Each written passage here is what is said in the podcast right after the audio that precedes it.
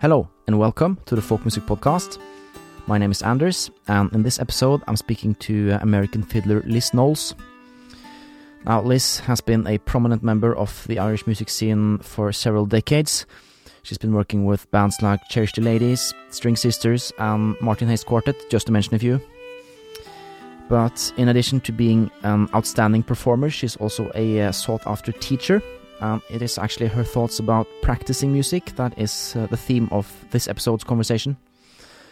And um, the episode runs on the longer side, but I think we touch on a number of really interesting concepts. Um, personally, I've um, benefited greatly from listening to Liz's thoughts several times, um, reflecting on how they relate to my own practicing, um, my uh, own life as a musician.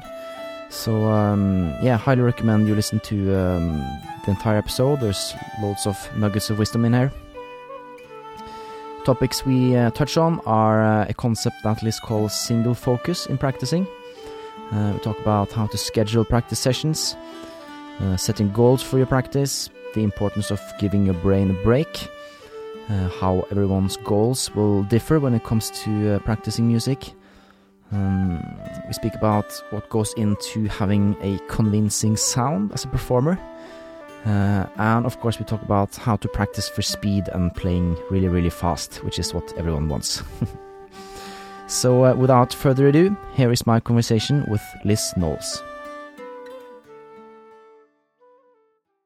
Liz Knowles, welcome to the show. Thank you. Thanks for having me.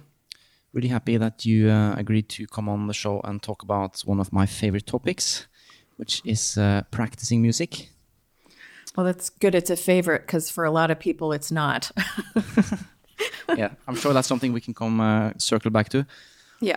Um, but um, this is something I um, have a good bit of experience with myself, practicing music, because I've been studying music, or I've been studying jazz piano for five years. Uh, at the university level, and after that I um, well after I transitioned into the world of folk music, I learned how to play a number of different instruments, including the guitar and the accordion and things like that. So I've spent a good few hours in my life practicing, but um, I find that I have also wasted a lot of hours in my life. Uh, it's not always that you um, can just put in the hours and expect to get uh, quality in return. So, like, I'm curious, what's uh, how's your journey with practicing been? Have you always been good at practicing music? Not at all. Uh, in fact, I think part of my interest in practice as a, as an adult, my intense interest uh, in practice as an adult, is that I absolutely hated it when I was a child. And I think a lot of children do. We're being forced into it, or we feel that it's uh, it's not what we want to be doing. We want to be playing music, not practicing it. Um, and so for me, the evolution of practice has has been through an absolute hatred of it, an avoidance of it, and uh, and then coming around to realizing that uh, quality versus quantity, um, finding effective ways to get through Uh, problems. I mean, the bottom line is one of the main reasons we practice is to deal with issues that come up. Um, inevitably, there are going to be things that are about the physicality of playing an instrument, the mental, uh, you know, what we're what we're trying to grasp mentally in playing an instrument and playing music. So it's all of these levels that we need to have connecting and really speaking to one another. And so practice is that place. I think I finally realized that pl- practice was this place where all of those things kind of come together. And and that's an incredible thing. I mean, I think if somehow that had been able to be translated to me as a child, and maybe it was impossible, um, that maybe I would have loved practice from the from the beginning. Um, I had a wonderful, wonderful first teacher um, uh, for the violin. It was a classical music in violin. And he... Definitely, the he was he was absolutely inspirational in so many ways. One of the one of the slight negative sides is, and it wasn't his fault, it was he had a child in front of him who wasn't practicing, so he really stressed the quantity of practicing over the quality. Yeah. Now, in fairness, again, I think he was really going for trying to get this child to put in any time, any time whatsoever. So how can you talk about quality unless there is time? Um, and so, uh, but one of the most wonderful things he did for me, um, this is long before the days of recording and digital recording, um, but he showed me how to use two tape recorders. One of the things I loved to do was read music. And mm. so he showed me how to take duets and quartets and trios and record one piece on one tape recorder and then play it back and play the other piece, uh, you know, the other part on another tape recorder, and then play that back. And you can see where, I mean, this was endless hours of fun for me. So all of a sudden, this one little um, uh, trick to being able to do this with parts of music, I was suddenly playing for hours and hours a day. And so all of a sudden I had the quantity, and then I started finding the quality. So so that was, in a nutshell, kind of um, really what brought me to, I don't know, an aha moment, if you will, in practicing and really saying, oh, there's so much here to explore. I, you know, I've gotten to the point where actually Uh, I have joked with a number of colleagues that I think all I want to do is practice. I don't even care if I perform anymore. Yeah. You know. No, that's great. Like, uh, let's circle back uh, quickly before we go any further in that you're actually writing a book about the art of practice. Yes. And this has been a, a long-term project I've been working on for, for many, many years, and it's taking a lot of different forms. But yeah, I started, um, I've been al- always done a bit of teaching uh, in my performing career, uh, obviously a lot more in the last two years because of the pandemic.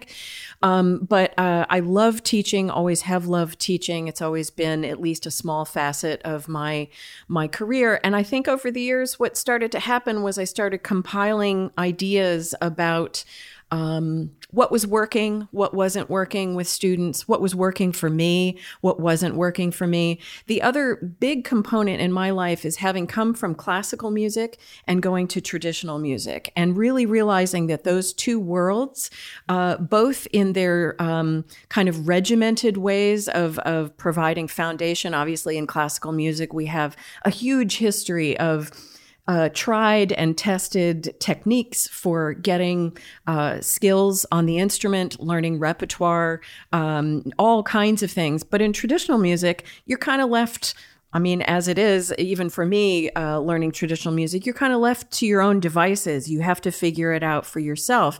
There mm. are no etudes. There are no exercise books. There are no...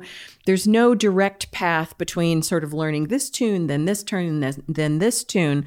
And so for me, the combination of both sides of that and what comes from that and the kinds of practice that you can employ, to me, they need each other. There's so much in both of those traditions mm. that are very useful and valuable for any musician in any style.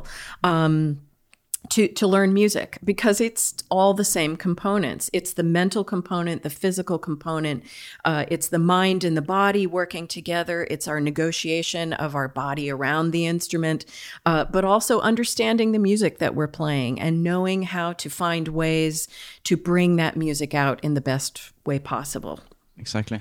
And like, is teaching music something you have always enjoyed doing, or is it a more recent? Um, it's something I've always enjoyed doing. I never, um, it was never as much a part of my life as it has been in the last two years, uh, for obvious reasons. Um, but it's, uh, it, it's such a different side of being a musician than being a performer. I think most, most musicians know that. It, it takes a different brain and a different level of energy. And, um, it's, uh, I've always loved it. I hope it's always a component of of my life. It's. I think you can't be a practicing musician and not sort of be a teacher, because essentially when we're practicing, we're kind of teaching ourselves. I mean, really, at the end of the day, it's the time you. It's just you in a room, and if you're not, I think that's one of the driving kind of themes of this book is trying to be a better teacher to yourself while you could be having a teacher at the same time.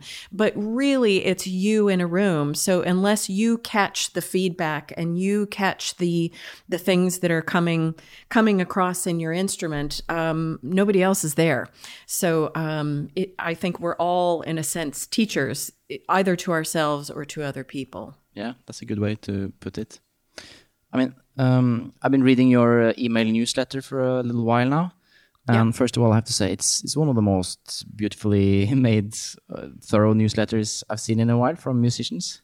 Thank you very it's, much. I appreciate it. It's clear that you put a lot of time and effort into it. And it's it's kind of structured like a traditional newsletter, I find, like like they used to be. Like you include uh, like just news of what you're up to and gigs you're playing, but there's also like uh, musings and ideas and things. And yeah. and you also write about practice in all of these newsletters. Um, and in the most recent one, I think it was, you talk about uh, the um, the topic of single practice. No, sorry, yes. single single focus. Single focus, yeah. Which is something I also find to be very uh, important, but not necessarily very easy. Can you uh, expand on what uh, what is single focus when it comes to practice? Great. Uh, what, um, one of the things about that newsletter is that uh, I, I started it during the pandemic. And the reason I started it was obviously the isolation of kind of not touring and not being around and realizing that the ideas that kind of come up in my life um, are often reflected in the music that I play or the way that I practice or the way that I approach music. Um, and so that newsletter was a great outlet for that. And the reason that I say that before answering your single focus question is that um, that also came out of a, a kind of idea that was... Um, I think I said it in the newsletter. Um, you know, I, I find myself talking on the phone. Obviously, we're doing more of that, or we had been doing more of that during the pandemic because we weren't seeing people in person. And it really became apparent to me not having the in-person uh, interactions that that phone interaction or FaceTime interaction or Zoom interaction is so different if the person, um, I mean, it's already different if we're in different countries, we live in a different time zone, we live in a different place, uh, we're in a different time of our day, we're in the middle of something. But it became really apparent to me when somebody was washing the dishes or they were taking a walk um, while I was talking to them, and vice versa. I mean, I might be kind of multitasking and trying to you know, clean up while I'm talking to somebody on the phone, have the headphones on, which is all good and it's all fine. I guess what I uh, what I started to notice was how different it was when both of us were doing the same thing yeah. or we were in the same kind of headspace. Mm. Um, it just changed the conversation, which of course made me think about practice and really think about the ways in which we either try to tackle a lot of different things at once, which can be very useful. I mean, that, you know, for the violin, I'm always uh, speaking from the violin because that's my instrument. Um, you know, it's it's very possible and really practical and really effective to be thinking about tone and intonation at the same time. Because mm. if you think about it, those things are connected. However, it's really good to set aside time that is absolutely single focus. So really zeroing in on one thing and really exploring that for the day or for ten minutes or for five minutes. Um, single focus can also be, I mean, the obvious single focus things can be like really zeroing in on one tune and, and exploring that tune as much as possible, one area of a tune, um, one technique. You know, if it's on the violin, it's maybe shifting into position, really paying attention to those inner moments of a very small act. Um, um, and then expanding that out. It's interesting. I, after that newsletter came out, I was talking to a visual artist friend of mine, um, and she had read the newsletter and she said, oh, you know, when I paint, I always listen to music, or I, I'm always listening to a podcast or music. I don't think that's single focus. Maybe I should try just painting. And I said, wait a second. That's not necessarily not single focus. That is a single focus. So every time she paints, she has something that is in the background, whether it's music or or a podcast.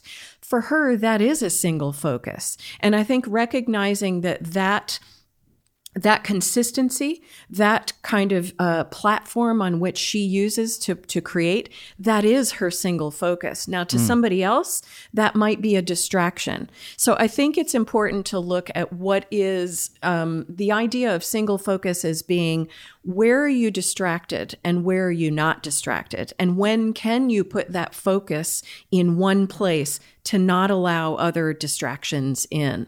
And mm. so that that was kind of the the the point of that.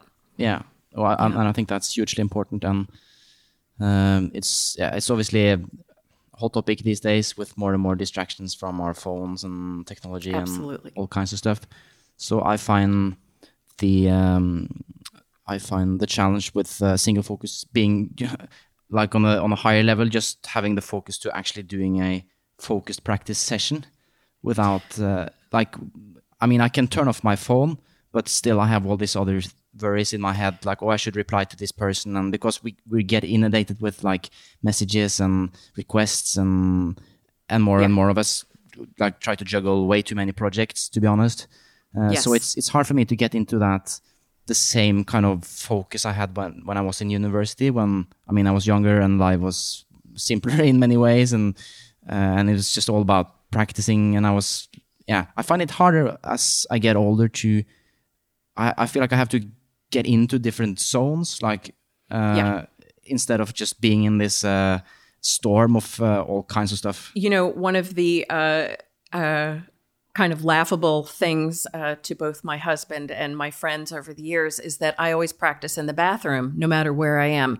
I could be in the biggest venue. I could be in Carnegie Hall, and I'd go looking for a bathroom to go practice in. And I think, you know, some of that comes from childhood, in being, you know, a, a kind of loud and uh, raucous family. That was the only place you could go and shut the door and nobody would bother you, you know? um, so it, but it was literally looking for that space away from distraction. You know, I used to, um, one of my practice rooms in college, um, the practice room that I had was in a basement with no windows. And I used to kind of, um, you know, always wish that there was a window, but I found that if there's a window in the practice room that I'm in, that can be a good thing. And that can also be a distraction. So it's, it's, it's trying to find actually creating the space around that practice time that allows you to have that focus. So that's mm. either turning off the phones. Um, I even find, I mean, one of the reasons the bathroom is useful is if it, it doesn't have a, a window, you can turn off the light. And then you're not only in sort of privacy with the door, but the light is off and it's fully dark. And so you listen differently when it's fully dark. When, when you can't see your fingers and your hands, you can't do anything but feel and here, that's a focus. That's an ability to be able to focus. And so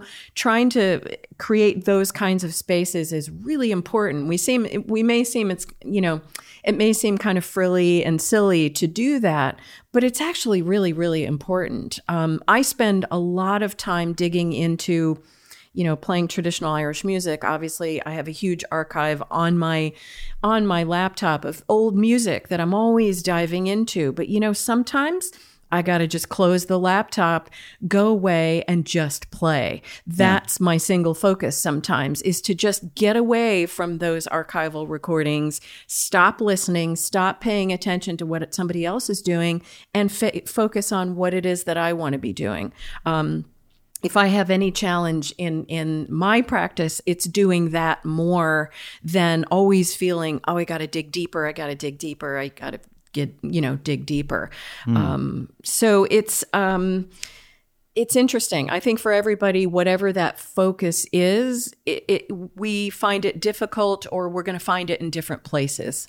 Uh, so you really have to know yourself to know yeah. that. And speaking yeah. of that, like, do you find for you, is, is there a certain time of day that works better for you when it comes to practice and like that's finding a good, that's, focus? Yeah, it's a good question. I, I go through um, kind of periods. I'm I'm a big one for kind of setting a schedule and keeping it. And usually I can't keep it for more than about a couple of weeks, and then I have to change it. I've had to accept the fact that I'm a person that needs to change that up regularly. I'm not going to stick to something for very long.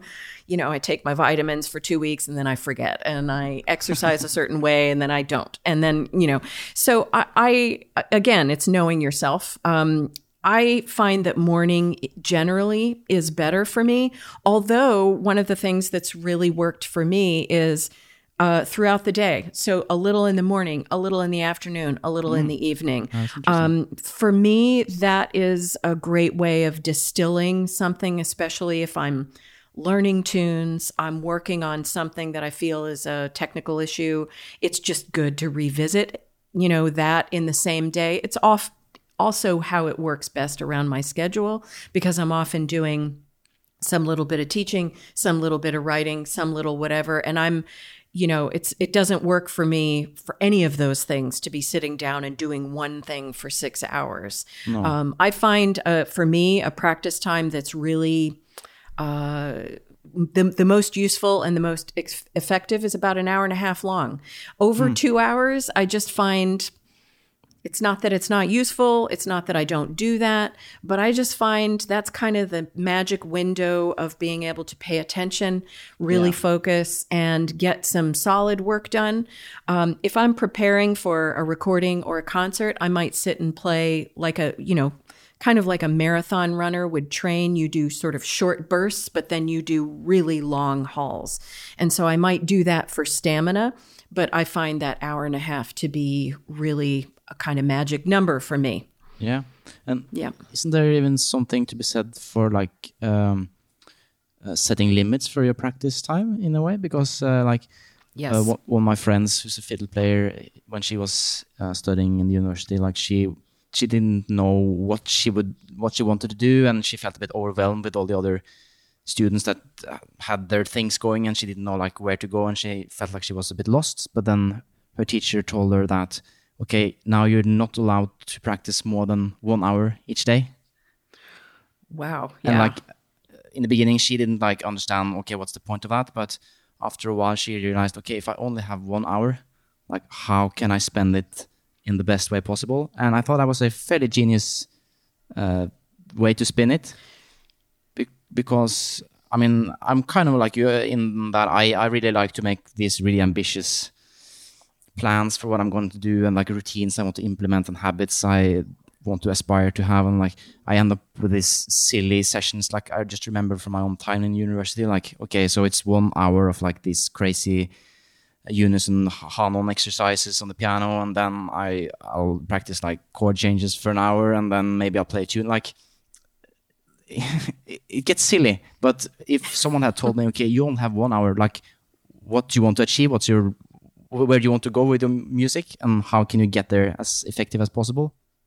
Well, it makes you, it makes you really decide what's important, right? It makes you decide, um, what do I want to get out of this? And if I'm going to get only one thing, what is that one thing going to be? I, I think that's a great, a great way to do it. And I also think that if you were to expand it to more than an hour, you kind of start to get a hierarchy from week to week, from day to day, from month to month. This is also something I, I preach a lot, but I don't always follow, and I need to follow, which is kind of having short-term goals, medium-sized goals, and long-term goals, so that you're mm. always kind of balancing, okay, in a month, I want to be able to, uh, you know, play these forty tunes, have these arranged, ready to record, some, something elaborate. Um, or uh, in this week, I want to just make sure that this is working, that this tune is um, at this speed, that, you know, wh- whatever those sm- smaller goals are for, for day to day, week to week, but month to month. It's probably... It's it's a hard thing to kind of manage and balance all of those things, but I think if you keep them in mind, it's it is helpful. Um, I think the other thing about what your friend experienced with being limited to an hour, you know, I again one of the things that I, I deal with is my practicing ends up, ends up being a lot of meandering, which I like. I really enjoy that. It feels good. It's almost a meditation to me, mm. um, to be able to pick up the violin and just. You know, I, I literally walk sometimes between this room and the bathroom. I um, I'm going from tune to tune, from player to player, from uh, I might be composing a tune. I might be uh, thinking about a tune for a student. I might be working on something that I know I needed to work on technically. Um, but I'm really kind of hopping around, and that feels really good, but it's not always productive. Um, so reining myself in and and saying, okay, I'm going to give myself a half an hour. What is that most important thing that I'm going to get out of that half an hour is a really good way of doing it. I think the other magic thing that that does by limiting the practice is it means that you're thinking about this stuff when you don't have the instrument in your hand. Yeah. Um, that has been, you know, again, it kind of was a revelation along with realizing how wonderful practice is. It is amazing the work that you can do practicing in your head and in your hands away from the instrument entirely. And I think that is a a, a tool that we don't often explore. Um, you know, my husband, for example, he's a piper, an Illin piper, plays the flute and the whistle and the fiddle. Um, but he, whenever he's driving, um, you can see his hands going. He's always playing a tune when he's driving. Yeah. Um, so he, you can tell that the mind is still working. It's wrapping itself around, uh, especially a new tune, something that he just kind of remembered and fell in love with. He's he's always going through it, but physically, He's he's mapping it out. He doesn't even have the instrument in his hand. He has a steering wheel in his hand. Yeah. And so I think that's a that's a really invaluable, um, you know, you're out on a walk, humming a tune, um, thinking about an arrangement. Um, for, for me, it's all about art and design and and all of these other things in life that I'm constantly bringing into music. And having that time to bring those ideas in, you have to do that away from the instrument, because if you have the instrument in your hand, you're going to want to do that scale. You're going to want to do that technique, that yeah. exercise, work on that tune. You will want to use the instrument rather than your brain. Mm. And so I think that's that's great. It's a great way of looking at it. And like going back to what we talked about earlier, that's that's why I think it's easy. Uh, it's important not to always give your brains um, stimuli in the form of like constantly listening to podcasts or constantly yeah. being plugged into social media. I mean, it's so easy to say like I'm one of the worst offenders. I can't even wash the dishes without starting a podcast. But yeah. uh, I find that the odd time that I don't actually entertain myself with something, just, I mean, go for a walk without listening to anything, that that's that's when I get the good ideas, or I start thinking about, oh, how was that tune again? And I start reflecting yeah. over things without actually planning to do it. Just, just the brain just uh, has a bit of a, a break, and then new ideas can emerge. Yeah, I uh, one of the things that I've found myself reading and listening to more, listening to, it's kind of ironic, um, is anyone talking about silence and the value of silence. Mm. Uh, there's some great books about it. Um, obviously, you can find uh, thing, things on podcasts, but it's, and again, it's ironic to have to listen to something to talk about silence. But um, yeah, absolutely. I mean, I feel that Uh, that is just as valuable as the sounds that we make, is is in those moments of quiet, again, letting the brain, letting the brain wrap itself around what you just did an hour ago. It's gone if you put a podcast in there. It's gone yeah. if you, you know, uh, it, it doesn't disappear, but you stop mulling over it. It's I, I'm often thinking about, you know, when I was a kid, we got read stories, you know, uh, by our parents and grandparents. And that idea of being read a story, um, and then you go off and play, that mm. story is ringing in your head as a mm. child. And when do we have that as an adult? We we don't allow for that. We really don't. And it is a struggle because it's all there ready for us to turn on and plug into. But it's so valuable to just stop and let the mind wander. I'm a big walker, and I rarely listen to anything um when I'm walking. I tried.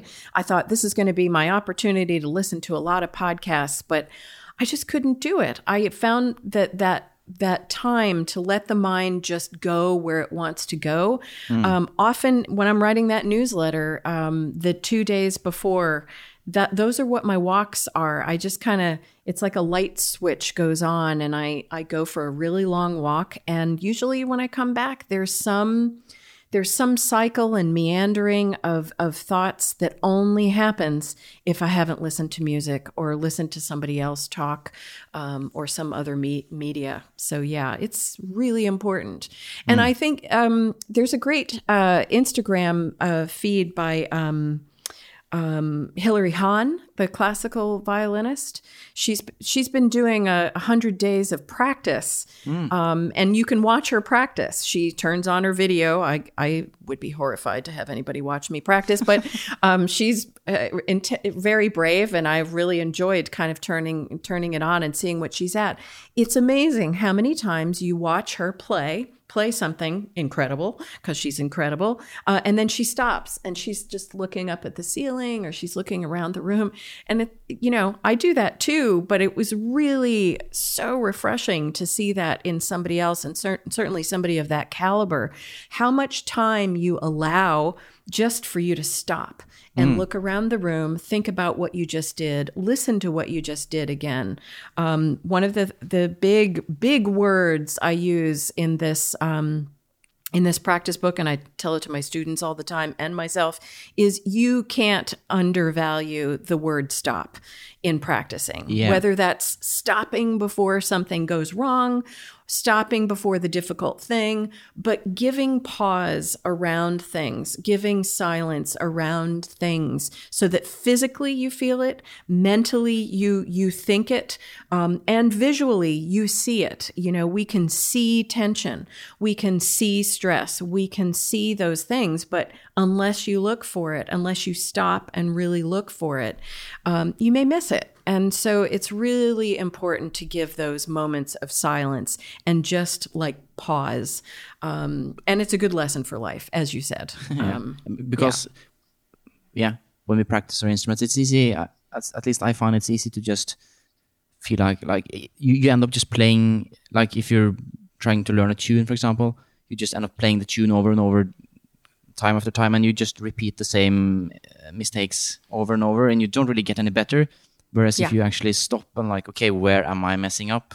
Uh, and yeah. how can I solve that problem? Like, uh, it, I mean, it sounds easy, but uh, like the amount, the, like the hours I've wasted uh, over the years just repeating the oh. same old mistakes, just thinking that, okay, if I just put in the hours, yeah. I will become like a, a great musician somehow, but uh, it's not yeah. that easy.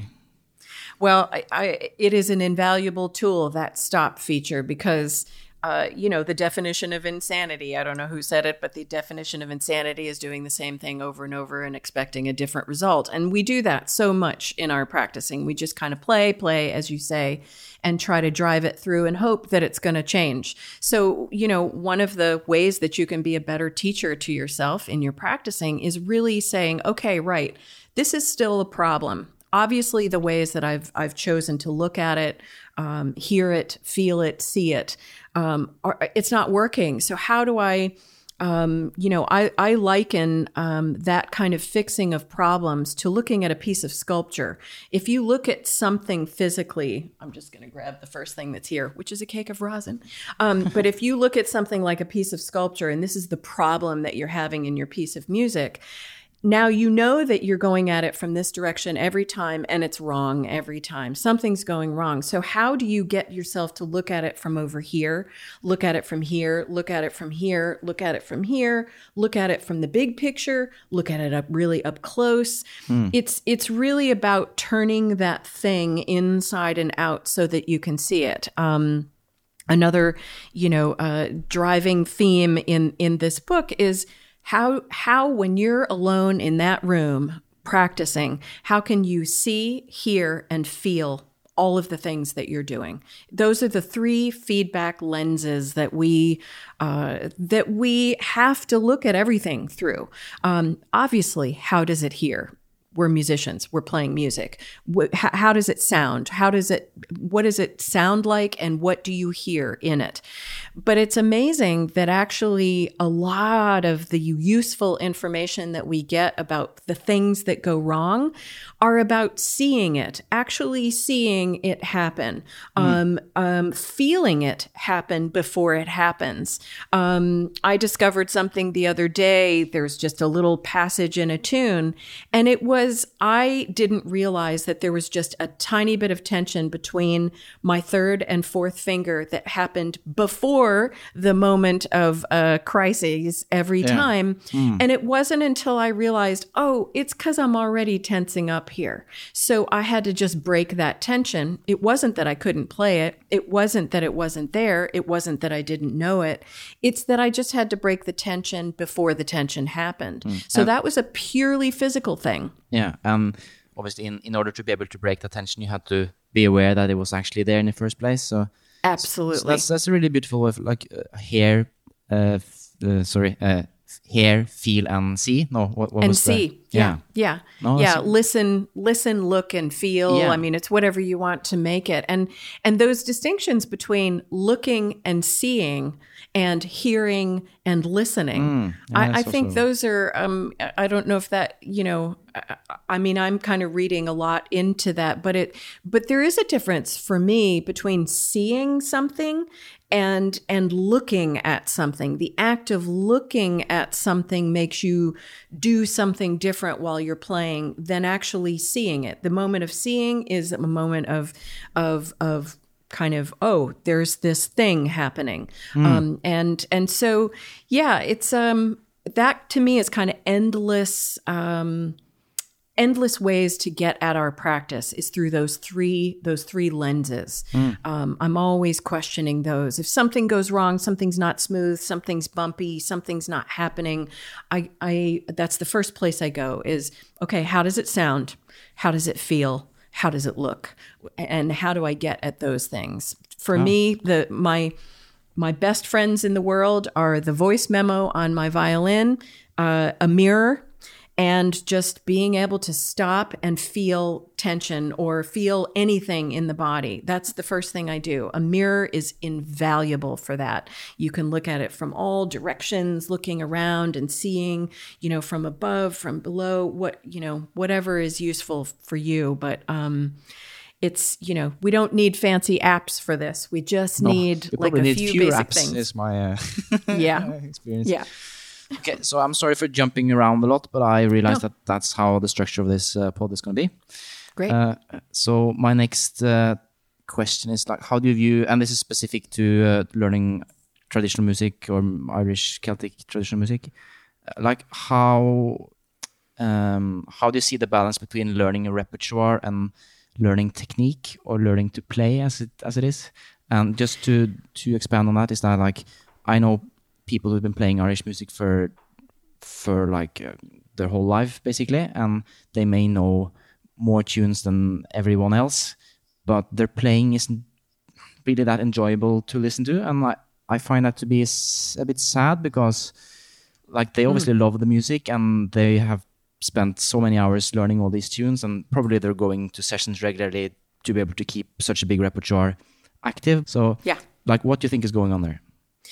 Well, I think what's going on there, and it's true for even, you know, uh, if we looked to, to the other side, I think there are um, plenty of uh, classically trained or, or fully trained musicians that don't, um, they, they couldn't play anything for you that is just simply out of pure enjoyment, that, they, that they've done that all of this work on one side, and there is...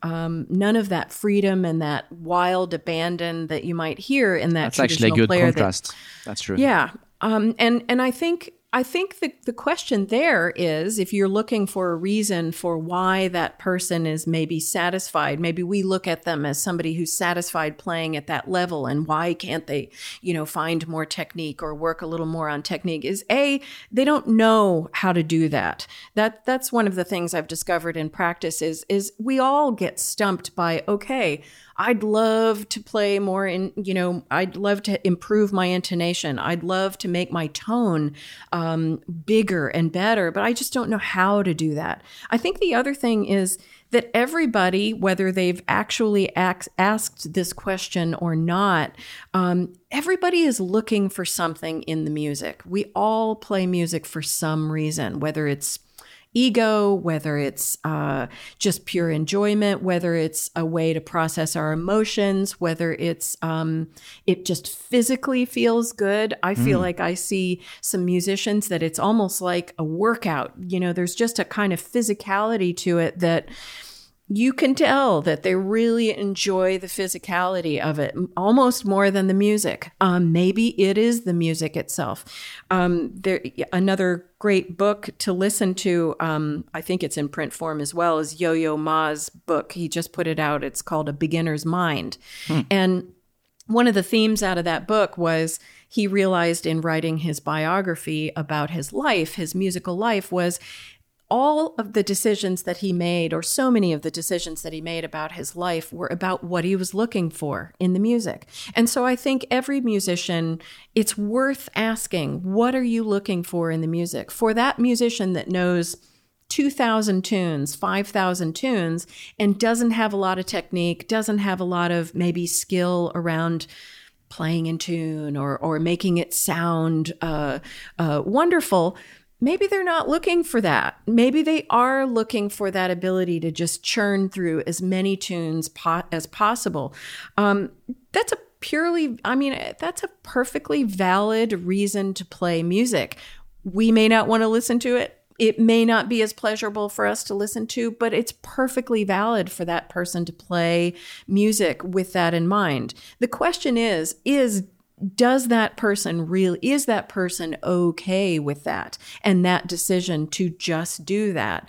Um, and then, then comes the question of, if you're not satisfied with that and you'd like to change that, if you are a classical musician and you feel that you play very stiffly, that, that your life is frozen on the page, you aren't able to play with that wild abandon, you aren't able to be loose and free, how do you get there? Then that those are the difficult questions. Um, once you can ascertain that that's actually what you really want, um, then it becomes, how do you do that? And that's very difficult. I mean, I think coming from both sides, um, if you haven't had, if you're a traditional musician and you haven't had any foundation in how to look at those little details of your playing, Um, even the smallest suggestion for taking five minutes and looking um, at something about how you move from first finger to second finger, that may be a completely new and foreign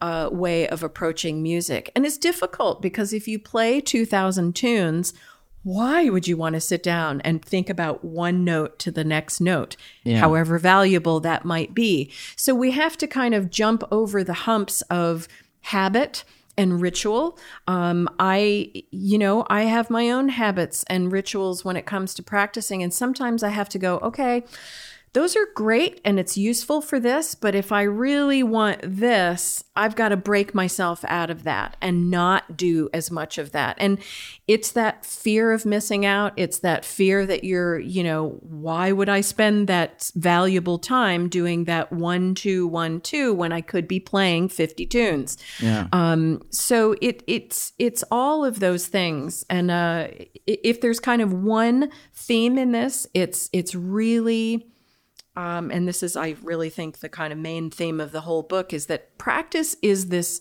solo Practice is this solo endeavor. It's you deciding to put yourself in a room to to further something about what you want out of music, mm. further your own knowledge of yourself, your own knowledge of music, and to get, hopefully, I mean, I think most people would agree with this, th- that you're going to get more enjoyment out of playing music because of that time you spent in that room alone with no one else around.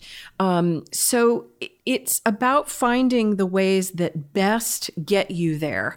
Uh, but you do have to answer those questions. Why are you in that room? Why do you want to do any of this work? Is it because you feel a lack?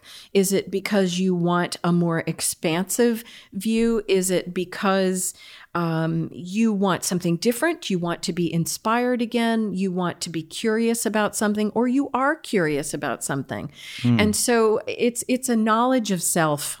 It's that's where it all starts, is oh, really knowing ourselves. That's, but that's really interesting. Like, um, yeah, the importance of actually being able to reflect on what, what it is that you want to get out of playing music. And and you're kind of exposed a bit of, uh, I don't know, judgment maybe in my in my question there, in that I, I sort no, of... No, uh, no, not at all. Like, uh, I kind of put my own expectations of what it means to be a musician on, like, everyone else. And you're right, like, for someone else, maybe just to be able to fit into a local session or to be able to go to a festival and just instantly play music with strangers, uh, maybe that's that's uh, that that what gives gives them the most value out of the music. Yeah. So maybe the idea is, like like you're saying, if you're able to um, find out what it is that you really want to get out of music uh, and practice, um, maybe then you're it's easier to get, to make an educated decision about how to best spend your practice time. Um, yeah. But I, I suppose the problem is that if someone feels frustrated because they feel like they're not getting the return on, on the investment, so to speak, when it comes to the hours they're putting in. Um, mm-hmm.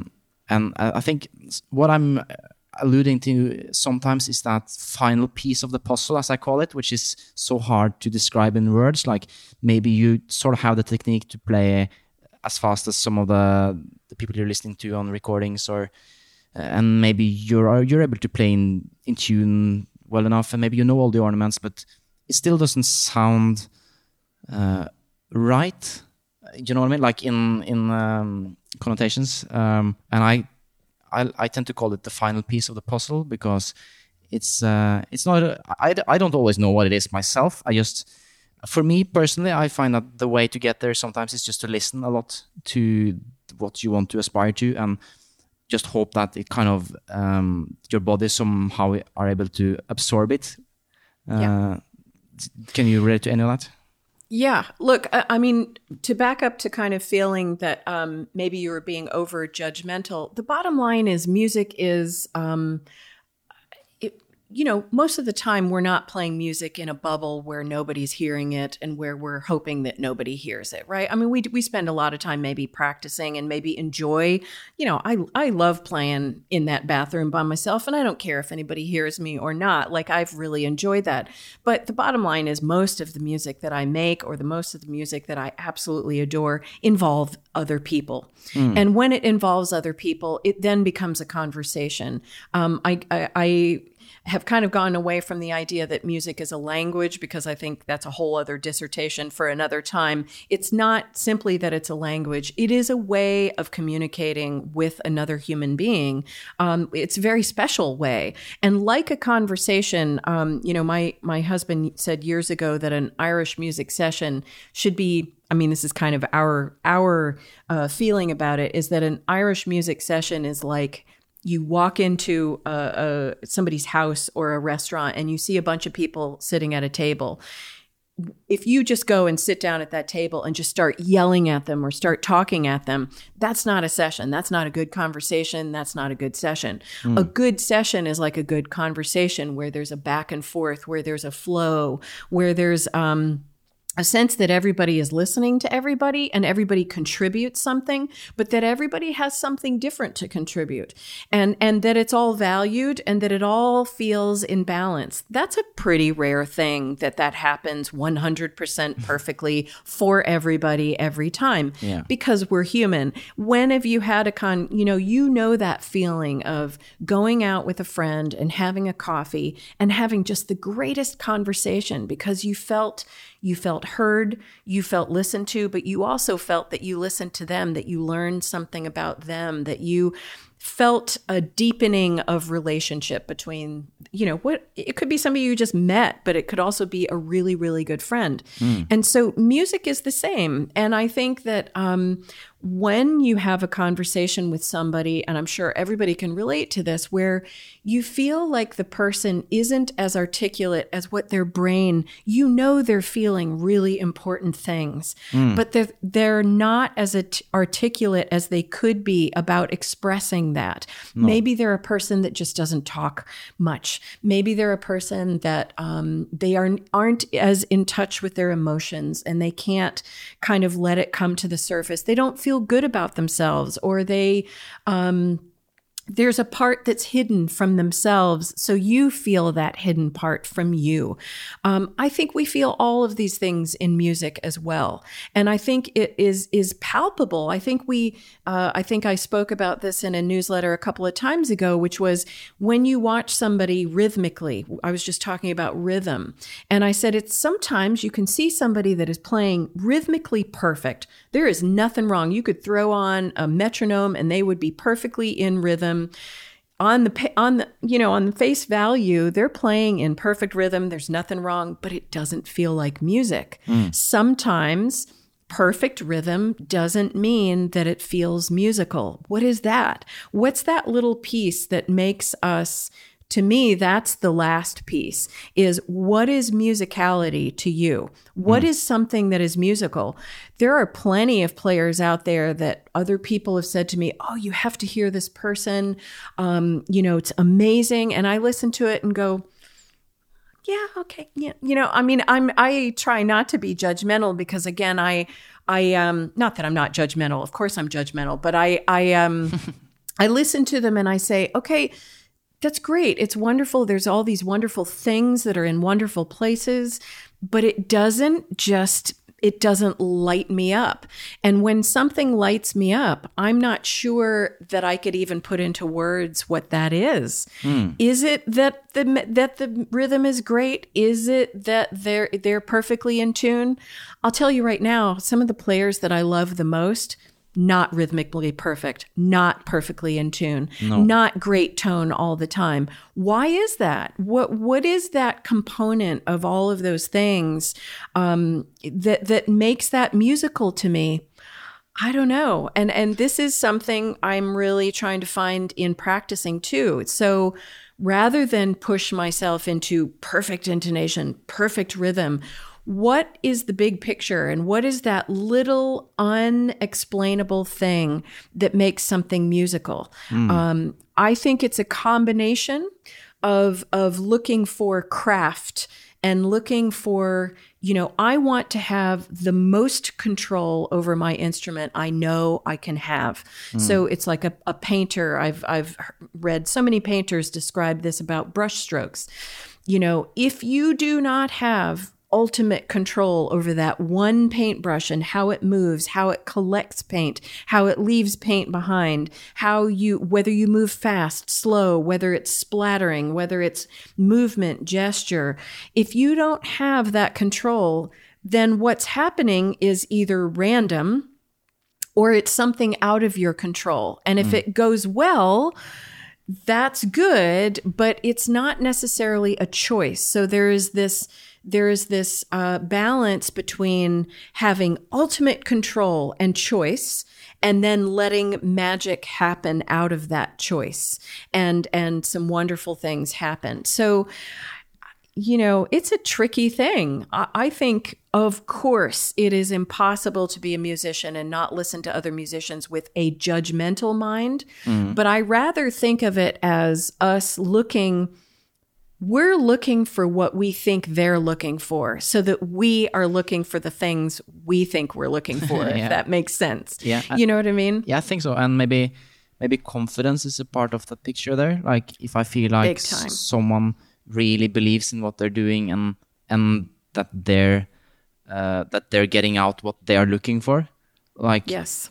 I, I don't kind of uh, when I hear Bob Dylan sing, I don't like think that he tries to be some someone else that that is. Like he's just Bob Dylan, and that's what what he wants to do, and it has worked pretty well for him.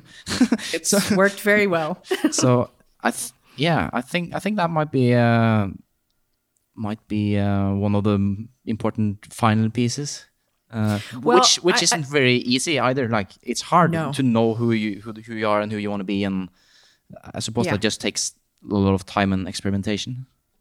I think one of the most uh, difficult things about practice is that you are in that room alone, and it's you alone. And if you are really looking, if you are really listening, if you are really feeling, you're going to see some things you don't like. I mean, the bottom line is, I, you know, I hate hearing the sound of my voice on recording. I just always have, but it's, but if you can own that, if you can, if you can accept that that is, that is you, then you have the platform from which to, to grow whatever you'd like to grow from that. And I think absolutely confidence, uh, self-confidence, knowing, really being willing to look at oneself, listen to oneself, and, and feel those things on the instrument. That's, That's more than half the game. And then you have a starting point to to expand, and then think of life as being very expansive after that. If I don't know how I sound on the violin, you know, it's years and years of making recordings. It, you know, it's horrifying the first few times when you hear yourself back soloed and you go, oh, wow, I really didn't think it sounded like that. No. Why is that? So, you know, in practicing and realizing when we play, there's so many other things floating around. It's how you feel emotionally. You know, if you're on a stage and playing a concert, I've done this multiple times where I've played what I thought was like the greatest concert I've ever played. And then I listen back and go, wow, there are a lot of a lot of uh, things sticking out here that I didn't I didn't hear those when they happened, but nor did the audience, no. um, or maybe they did. The bottom line is we we are uh, this is a temporal thing. Music happens in in a moment. It happens in time. So I'm feeling this physically. I'm hearing it, but I'm also feeling it emotionally. I'm seeing it a certain way, and if I see that I'm relaxed, I probably am going to sound relaxed. If I feel that I sound relaxed, I'm probably going to feel relaxed. Yeah. So there are all these things that play into what we're experiencing while we're doing it. Um, and, and being willing to be honest about those things, but also uh, kind. I think generosity mm. is a huge part of practicing. You have to be generous to yourself. I say it to my students all the time. If you're going to record yourself to hear something in your playing, make sure when you listen back, you are only listening to the thing you're listening back for. So say, you know, I have a student that can't d- put that fourth finger down in tune, and they're listening for that in a tune that has a fourth finger. Mm. If they listen back and all of a sudden go, oh God, the sound is terrible. Oh, that first finger is out of tune. Oh, I didn't do that. I didn't do that ornament on the first bar. And oh, I messed up the tune. They're, they're listening for all the wrong things. Yeah. They should only be listening for the thing they're they're really trying to dive into.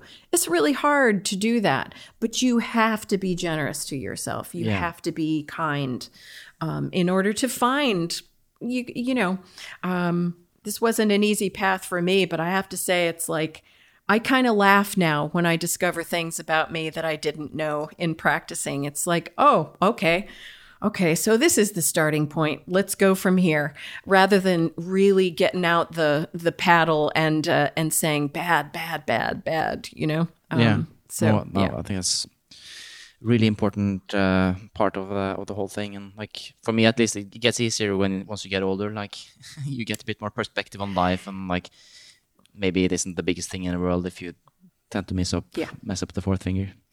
You know, the best cure for that, too, is teaching somebody else. It's mm. really seeing somebody else in a vulnerable position and in a in a in a place of, of learning mm. that you give yourself the permission to be, because we're going to be there forever. I don't think there's a musician alive, no matter what level we're talking about, um, uh, that doesn't have a moment in practice that's like, oh, wow, okay, here we are again. Or this is a starting point that I thought was, I thought I was much further ahead. I need to start back here. Everybody has those moments. It's one of the most humbling pieces of playing music. I've I've never really understood how ego, well, I understand how ego plays in music, but I've never understood how somebody could be egotistical about music, because we're all, we all get slapped down and humbled by, uh, you know, our ability. It's like, we we all know what that feels like. For sure. Um, and so it's fine. And I even try to see those moments as kind of a gift in a way, like, okay, here's here's an yeah. option for, or here's a, I'm able to improve on this particular uh, point in my playing and my music making that I wasn't uh, aware of. So, so yeah. yeah. Uh, okay, another thing, um, which may sound like a technical question, but I suspect it might devolve into something else as well, and that is something that especially beginners ask about when they get into Irish music, especially, is how can I play faster? Um, I think they want, they feel like they have to play faster uh, in air quotes, because they, I don't know, they want to play along with their favorite recordings, or they want to sit in at the local session, or they feel like Irish music should be played at a certain tempo. Um, like, what do you make of that question? Uh, lots of things, as you can imagine. Um, and, and the first one is one they probably don't want to hear, which is, uh, you know, one of the defining moments for me coming to Irish music. Me too. I, I came from classical music. And of course, what was the first thing I was uh, attracted to was like, oh my God, the wild, abandoned, somebody's up there, they're just playing this tune. And, and it's just like alive and full of rhythm. I just want to do all of that. And I want to do it right now. Mm. Um, it was a real um, eye-opener to realize that really, when it comes down to it, in Irish music, for me anyway, it's all about the eighth notes. It's all about those inner beats. And if you can't play those and make them sound like Irish music at a slow speed, you're not going to be able to, to do it at, at, at a, at a, you know, a much quicker pace. I think it's very It's actually easier to play fast than it is to play slow and still get somebody to tap their foot. Um, certainly, you know, we have some players in Irish music today that are, that really uh, you can see kind of live and breathe that. Martin Hayes is one of those. Mm. Um, but there are a lot of players that, you know, for me, the, um, the defining moment of whether I think they're they're a really great player is if they can play something slow and make me tap my foot to it. Like, do I am am I on that train with them? Um, if I'm on the train with them, it doesn't matter what speed they're playing, because I'm with them. It's like that pulse, that in, inner sense of having that pulse. Um, is far more important than the speed. Now, obviously, sessions are at a certain speed, and if you can't play at that speed, it's very frustrating, very frustrating not to, you know, be able to sit into that. And I would, there's a kind of tried and true um, practical technique that I got from classical music, which is a great one. It's not one that everybody enjoys if you've never practiced with a metronome, um, but make friends with your metronome is, is one of the things I would say. Um, is you take the metronome and you start at a very, you you start at a speed, play the tune at a speed that is painfully slow for you, like painfully slow. Um, and then jump it up seven little notches. So say you started at fifty, you're going to go up to fifty-seven, and then you bump it back to five, and then up seven, back five, up seven. You're leapfrogging yourself up, and you will... This is a foolproof, I think it's a foolproof way of, you will find that there is a ceiling at which you can no longer play it, but you will get, that ceiling will get pushed much further because you've jumped back five and mm. gone up seven, jumped back five, gone up seven. Now, if you do not like the metronome and you don't um, find that a fun thing to do with the metronome, the other thing you can do, I've I've had people do this and they enjoy it, um, find... Find something. I mean, it could be a, a track of African drumming. It could be, um, uh, it could be just you playing one note on your instrument in a very kind of rhythmic way. But find something that's rhythmic that you can stick in one of this. I will suggest this app. The um, the Amazing Slowdowner mm. is just a, such a fantastic app for slowing things down and speeding things up. Um, but put that in there, and then do the same thing of this leapfrogging slow to fast. The idea is that you want to be accountable to something that is going to keep you in rhythm. And then you want it to nudge you a little bit faster and a little bit faster. So uh, that's a use. I just find that a very useful um, uh, way of practicing. I think the other thing, I mean, there's so much to say about speeding things up, um, but the the one I'll just do as a as a final example is, think of speed as gesture instead of speed. So okay. rather than thinking, okay, I have to play fast, I have to play fast, what is the gesture that you're making? So if the tune is dee-da-la-ba-dum, dee-da-la-ba-dum, and if that's a phrase in one of the tunes that you're playing, rather than, than it being da-da-da-da-dum, da-da-da-da-dum, and it's all of those notes that you have to play, think of the gesture of it. So it's dee-da-la-ba-dum, dee-da-la-ba-dum, dee-da-la-ba-dum, and think of where the inner beats are. So it's da-da-da-da-dum, da-da-da-da-dum, or it's da-da-da-da-dum, da-da-da-da-dum, or it's da-da-da-da-dum, or it's da-da-da-da-dum, da-da-da-da-dum. So all of those get you to think of that rhythm in a totally different way. But when we're speeding it up, it's not useful to think of speeding this up, da-da-da-da-dum, da-da-da-da-dum, da-da-da-da-dum, because you're You're too focused on the inner notes of that rather than thinking of it as a gesture. I think when speed really gets going, you have to think gesturally about those combinations of notes, the sound that you're making. For the violin, it's all about the bowing. What are we doing? What notes are we connecting? What notes are we not connecting? And is my speed a problem because of that bowing, of how I'm connecting it? Is it because I'm slurring all of those dee-da-la-da-lum, or is it da-da-da-da-dum?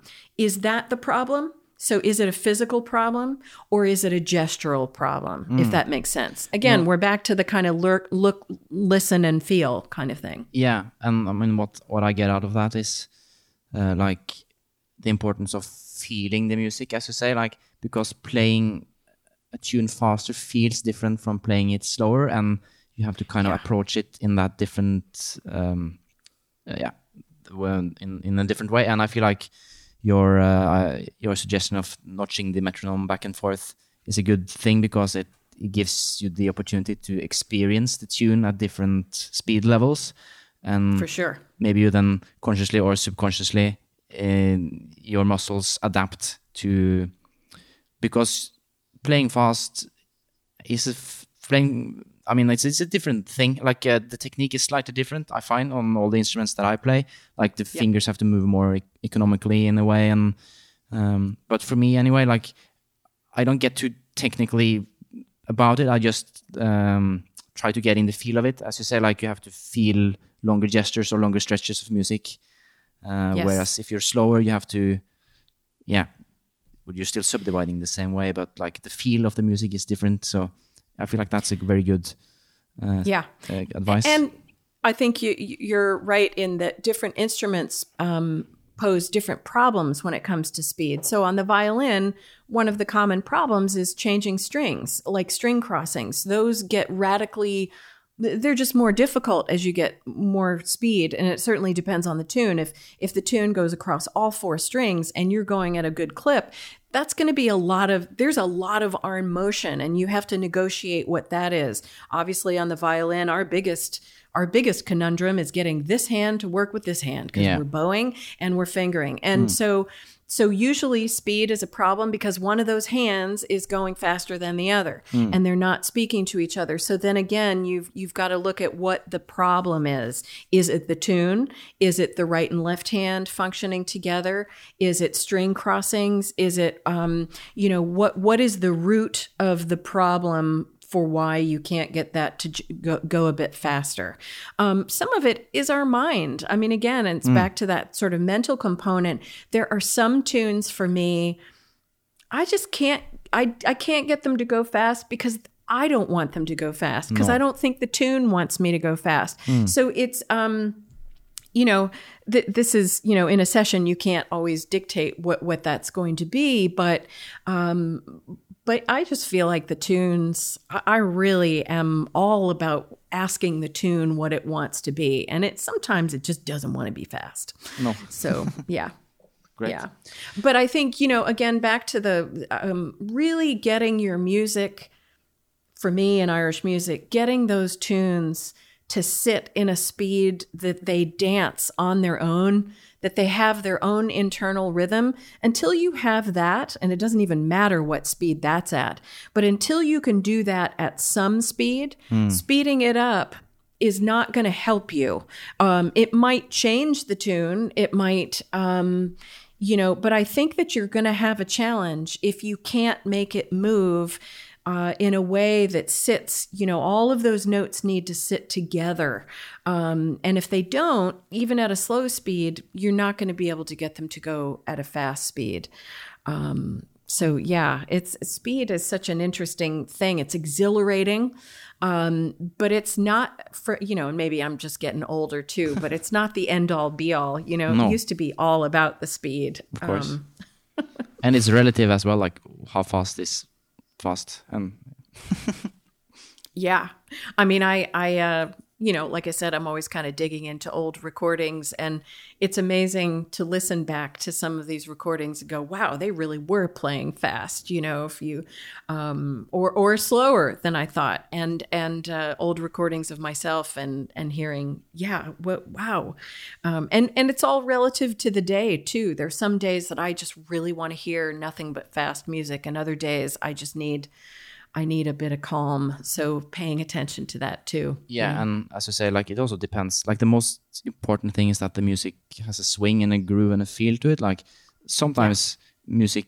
doesn't really sound very fast. Like if I listen to some old the damn clips or something, it doesn't sound like they're playing very fast because it sounds like it's, it just has this really nice swing to it. But then yes. if you try to play play along, it's like one hundred thirty B P M or something. Like it's, they're playing yeah. really, really fast. So really that, fast. But when I heard that track, I didn't think, oh, that was really fast. That must be good. Like it was, it was the other way around. Like that's a really swinging piece of music, and the tempo is doesn't really matter. I'm sure yeah. they could have played at half that speed, and they would still make it sound good. So.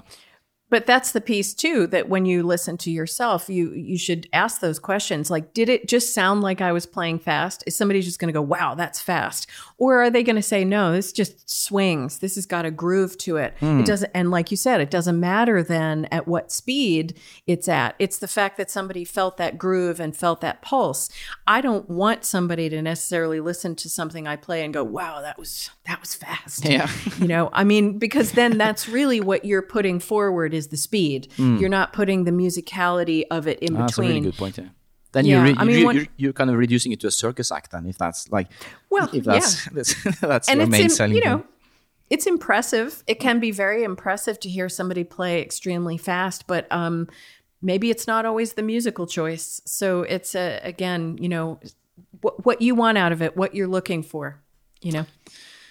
Cool. Uh, so our time is almost up, but I. I want to throw in a couple of oddballs at the end, if that's all right with you. Sure. So um, the first one is, um, I'm curious if you have a morning routine. A morning routine? Um, well, it definitely involves coffee, lots of coffee. But in terms of practice or, in or just, anything, in, just... Do you do anything uh, in particular to like uh, center yourself, or do you exercise, do you practice early, anything like that? Yes, I I try to do uh, a walk. I, I don't always succeed, but I try to do some sort of exercise walk, um, intermittently yoga. Like I said, I never stick to anything for any great length of time. Um, uh, there's always coffee involved, and I always try to read in the morning. I find that my my just my mental um, acuity and the times writing that newsletter, um, doing any of the kind of thinking around music um, happens best in the morning for me. So I try to take that time. I very rarely get up and just play, mm. like go straight into practicing. Um, I, I, I don't know why. I think some of it is just the physical thing. I I just want to kind of get warmed up and get into the day, and um, but before that happens, but it, it's probably by nine or ten I'm diving into it. But um, um, yeah, so it's it's about kind of mental stuff in the morning and getting the kinks out of the out of the physicality. Yeah, um, so when I wake like, up. Yeah, it always seemed very hard to me, like having a normal job, like where you have to go straight into something very like active at uh, like seven o'clock in the morning. Like that would, yeah, that's very, that's, that would be hard for me, I think. I couldn't do it. I'm not sure I could do it. I'd have to get up at four in the morning and do yeah, all those yeah, other things yeah, I feel first. The same way, like. So, but uh, yeah. are, are you reading anything particular these days? You mentioned reading. Um, I'm reading. I, I'm always. I've always got three or four books on on the go, uh, which isn't always good for me. I'm I'm actually better if I just read one book at a time. I'm reading uh, some Pema Chodron and Thich Nhat Hanh. Uh, I'm really in, interested in Thich Nhat Hanh's um, walking meditation. All this right. idea of walking meditation. So I've been reading a lot about that. I'm reading a book about um, brush strokes. I was mentioning that before in Painters. There's a kind of ac- academic book that I just got about um, uh, this writer's kind of diving into Picasso and Courbet and the Impressionists and um, looking at Uh, the idea of brushstroke and that that balance of craft to um, to um, choice, artistic choice. Uh, what else am I reading? Um, reading a book on paradox.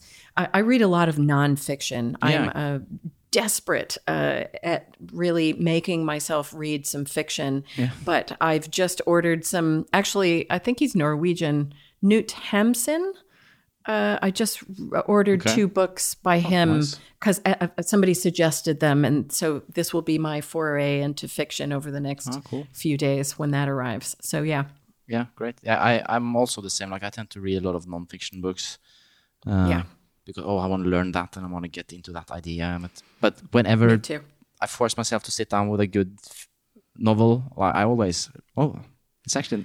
pretty nice reading a story. Oh, it's it's great. And I know I need it. This is another, you know, along with those things in practice that I know uh, I, I, I need to ask myself to read more fiction because it's so, oh, it's just so great to let the mind go somewhere else, you know?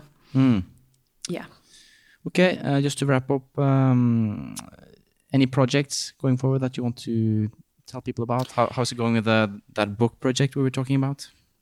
Um, it's it's good. It's kind of in a in a place where um, I am going to be reaching out to um, just some people that I admire to find out what the next step is. I, I have debated a sort of PhD direction mm-hmm. in this, but also trying to find some way to get it in print form. I, I spoke earlier, maybe before we um, started recording here, about Uh, the the potential of turning it into more of a podcast, but maybe it will be kind of all of these things. So it's kind of in a place. I have a huge amount written, uh, but not a lot of it refined, and it's not in any form. So it's it, it now is the hard work, which is really getting yeah. so many of these concepts and putting them in in a form that feels like a. a book or yeah. a, a body of work. Um, other projects, just doing a few more live gigs. I don't know what it's like in um, where you are, but I, I I have four live concerts this spring, which is not a lot, but it's way more than I've had um, recently. So I'm very excited about those. Um, And those are kind of over the next two months. Um, I teach at the New England Conservatory in um, Boston, and I have a great group of students. I'm about to do a residency, three-day residency down in Boston with them as well as other students at the college. Um, very excited about that. Just lots of different little programs about Irish music, about playing Irish music, and um, various other topics. And then, um, yeah, just practicing. Lots yeah. and lots of practicing. Great. That's a good good place to end. yeah. Great. Okay, Thanks Liz. so much. I really enjoyed this. Oh, brilliant. I'm really grateful that you took took the time to come on and discuss this very interesting topic. Well, thank you. Thanks for having me. I look forward to hearing it, seeing it, or otherwise. Cool. Take care. Okay. Bye. Thanks for listening to this episode of the Folk Music Podcast. As always, please visit the website, the folk music podcast dot com. Um, um, I'm always grateful for uh, feedback, tips, uh, maybe even criticism. Just send them my way at uh, the folk music podcast at gmail dot com or find me on social media. That's all for this week. Um, I'll see you again soon. Take care.